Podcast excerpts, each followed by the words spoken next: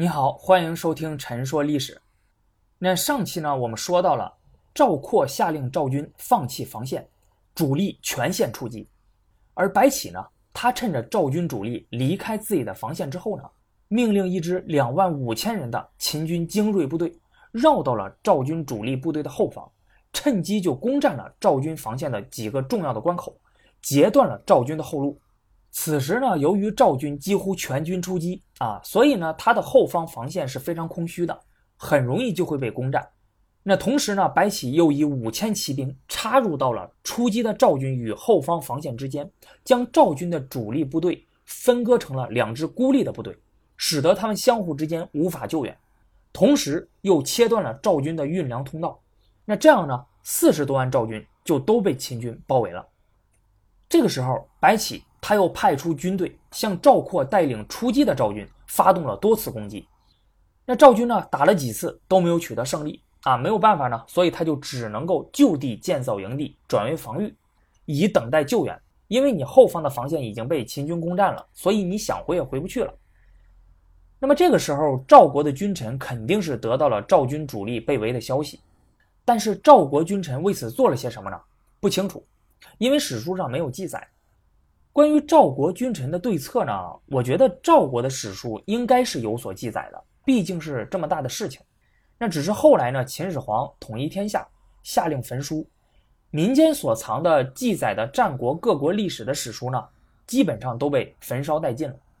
虽然政府还有收藏啊，但是呢，秦朝末年呢，项羽攻入咸阳之后，焚烧秦朝的宫室，使得政府收藏的这部分史书也就都被烧毁了。所以，关于赵国君臣的对策呢，也就无法被我们所得知。啊，关于这一点，其实这个司马迁他在写《史记》的时候呢，呃，对这一点也有过吐槽啊。他在《史记》中也说到过，说这个战国的史书呢，材料不全，很多东西呢都没有了啊，流传下来的呢又很乱，所以写的时候呢就非常的费劲。不过呢，秦国君臣的反应却流传了下来。当秦昭襄王知道赵军主力被围的消息之后，他马上就亲自到了前线，加封当地百姓爵位一级，并且征调全国十五岁以上的青壮年前往长平战场，拦截其他国家的援军和粮食运输部队，以确保秦军能够包围得住赵军，不让他们逃脱。秦昭襄王之所以这样做呢，那就是因为他一定要利用这个机会消灭赵军的主力，绝对不能有任何的闪失。赵国是当时唯一可以在军事上和秦国相抗衡的国家，而此时赵国几乎全国的军队都在长平这里了。如果能够趁此机会把他们一举消灭的话，那么从此之后就再也没有人可以阻碍秦国一统天下的大业了。关于这一点，秦昭襄王看的是非常清楚的。公元前二六零年农历九月，赵军主力已经被围断粮四十六天了。士兵们都已经开始相互残杀啊，开始人吃人了，而援军呢却迟迟不到，他们已经没有办法再继续坚守下去。于是赵括就将剩余的赵军组织成四支突围部队，准备拼死一搏。但是轮番冲击了四五次之后呢，仍然不能突围，没办法突破秦军的包围圈。那最后赵括自己亲自率领精锐部队强行突围，结果被秦军乱箭射死。那赵括死了之后呢？赵军啊，因为没有主将指挥，群龙无首，剩下的士兵就都向秦军投降了。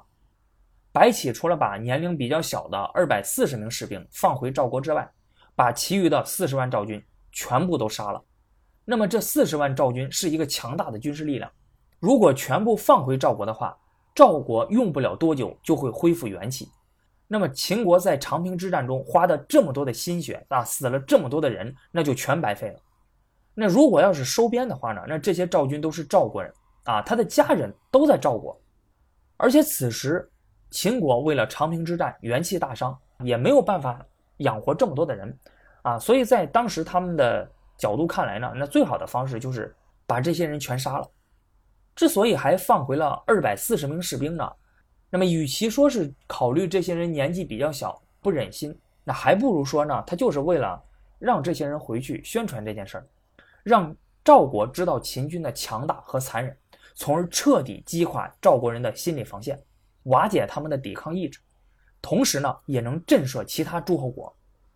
如果说是因为年龄小的话，你可以这么想：那四十多万赵军，难道只有这二百四十个人年龄比较小吗？那我相信不是的。一直以来，很多人呢都对长平之战中的赵军的死亡人数和死亡方式有疑问。首先是死亡人数，赵军到底有没有死亡四十万人？长平之战中赵军的死亡人数呢是来源于《史记》的。关于这一点，《史记》中不同的章节的记载呢都不太一样。有的写数十万啊，有的写四十万啊，有的写是四十余万，但是呢，大致差不多啊。你可以把它看为是四十万左右。这四十万人可不是一个小的数目，所以有不少人从当时的人口数、生产力、运输能力、后勤保障等角度分析，认为当时赵军在长平之战中根本就没有四十万军队。战国时期动辄数十万军队之间的交战呢，其实都是双方故意夸大的结果。因此，如果赵军没有四十万军队的话，那么自然就不会存在四十万人被杀了。针对这些观点呢，有不少学者呢研究之后认为，赵国当时全国总人口数应该是在三百万上下。战国时期各国推行的是普遍兵役制，适龄的男子全部都在征发之列，因此征发四十万军队并非是不可能的。而且长平距离赵国本土非常的近，并不算是远征。那么后勤保障方面呢，也不会有太大的困难。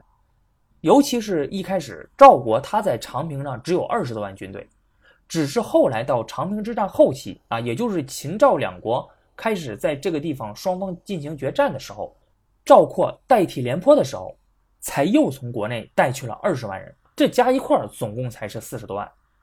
况且呢。当时赵国的四十多万军队，并不都是参与作战的士兵，还有运输辎重人员、劳役人员等等，在当时呢，这些都是被算进去的。另外，当时的秦军素来有杀平民百姓啊、冒充军功的传统，因此呢，还屠杀了当地不少的老百姓。所以把这个加一块的话，因此杀掉四十万人是可能的。除了被杀人数之外，这场屠杀的具体执行手段也引起了他人的怀疑。白起活埋四十万赵军这一说法呢，最早就来自于司马迁在《史记》中记载的。在《史记·白起王翦列传》中记载，扩军败，卒四十万人，降武安军，乃挟诈而尽坑杀之。但是在《战国策》中，关于四十万赵军的死亡方式的记载呢，却是这样子的：诸屠四十余万之众，流血成川，沸声若雷。那么，如果是活埋的话，那么为什么会流血成川呢？关于这一点，首先，《史记》中的那个“坑”字呢，并不是活埋的意思，《史记》中的“坑杀”的“坑”呢，它不是我们理解的啊，那个土字旁的那个“坑”。秦汉时期呢，还没有这个字儿，而是呢左耳刀旁的那个“坑”。那这个的意思，它指的是呢，将敌军杀死之后，将尸体堆积起来的行为。其次，活埋四十万人，那需要的工作量实在是太大了。秦军没有时间呢，也没有理由这样做。啊，你想想，这个光是挖坑就要花多少人、多少时间？你更何况之后，呃，你还得回填，对吧？所以呢，呃，很有可能呢，就是先把赵军用武器杀死，然后随意掩埋。当然，这种判断那不是凭空猜测的，而是有考古发掘的证据支持的。一九九五年呢，考古工作人员在山西省高平市永禄村发现了大量尸骨坑，这里曾经是长平古战场的核心区，在这里出土了大量的骸骨和战国时期的赵国文物。目前呢，只挖掘了其中两个坑，据统计，一共出土了一百三十具骸骨，其中六十具骸骨有头无身，其余呢，大部分都是被钝器或者箭足击伤致死。确定因活埋而死的只有一具尸体。当然呢，由于样本量过小啊，无法完全证明四十万赵军都是这么死的。但是呢，确实可以作为一个佐证。长平之战对于赵国来说呢，可以说是一个毁灭性的打击，国家几乎全部的军事力量丧失殆尽，从此赵国一蹶不振。关东六国之中最强大的赵国就这样没落了。秦国虽然取得了胜利啊，但是呢，损失也很大。耗费了大量的国力，士兵死伤近二十万人。虽然如此，但是在秦国的眼里看来也是值得的，因为此战使得关东六国之中唯一能和秦国相抗衡的赵国元气大伤，同时也极大的震慑了其他国家。从此，秦国一统天下，灭掉六国，那就只是个时间问题了。那最后呢，我们来说一下赵括。长时间以来，我们一直嘲笑赵括是纸上谈兵，断送了四十万赵军的性命。那他身为义军主帅，确实也应该承担责任。但是呢，赵国他在长平之战中的失败，也并不都是赵括的过失，因为主动出击并不只是赵括自己的意愿，这个还是赵孝成王的命令。赵孝成王之所以派他去替代廉颇，就是希望他能够主动出击，与秦军决战。那派他去就是干这个用的。如果他不这样做的话，那么赵孝成王也会派另一个人去。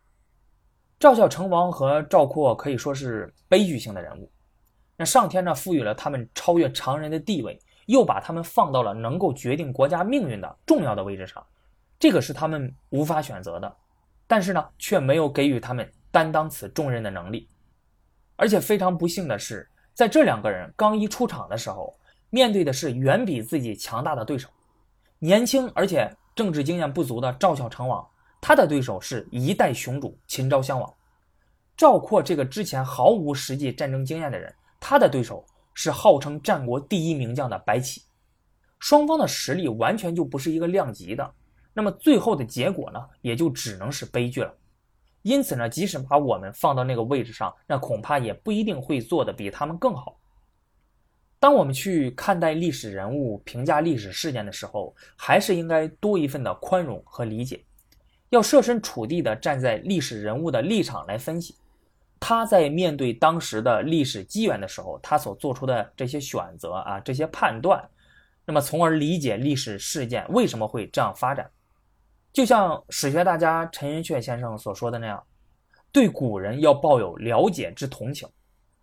钱钟书也说过：“史家追叙真人真事，每需遥体人情，悬想世事，设身局中，潜心腔内，忖之夺之，以揣以磨，庶几入情合理。”那么，对于其中的一些不当的行为，我们当然可以去从自己的角度提出批评和指责。但是呢，言语之间还是要保留一份最起码的尊重。那么对于赵括来说，我相信战死沙场对他来说还算是一个比较好的结局，因为呢，如果他要是活下来的话，恐怕会面临更大的羞辱。好的，那关于长平之战呢，我们用了三期节目就讲完了，本期节目就到这里，我们下期再见。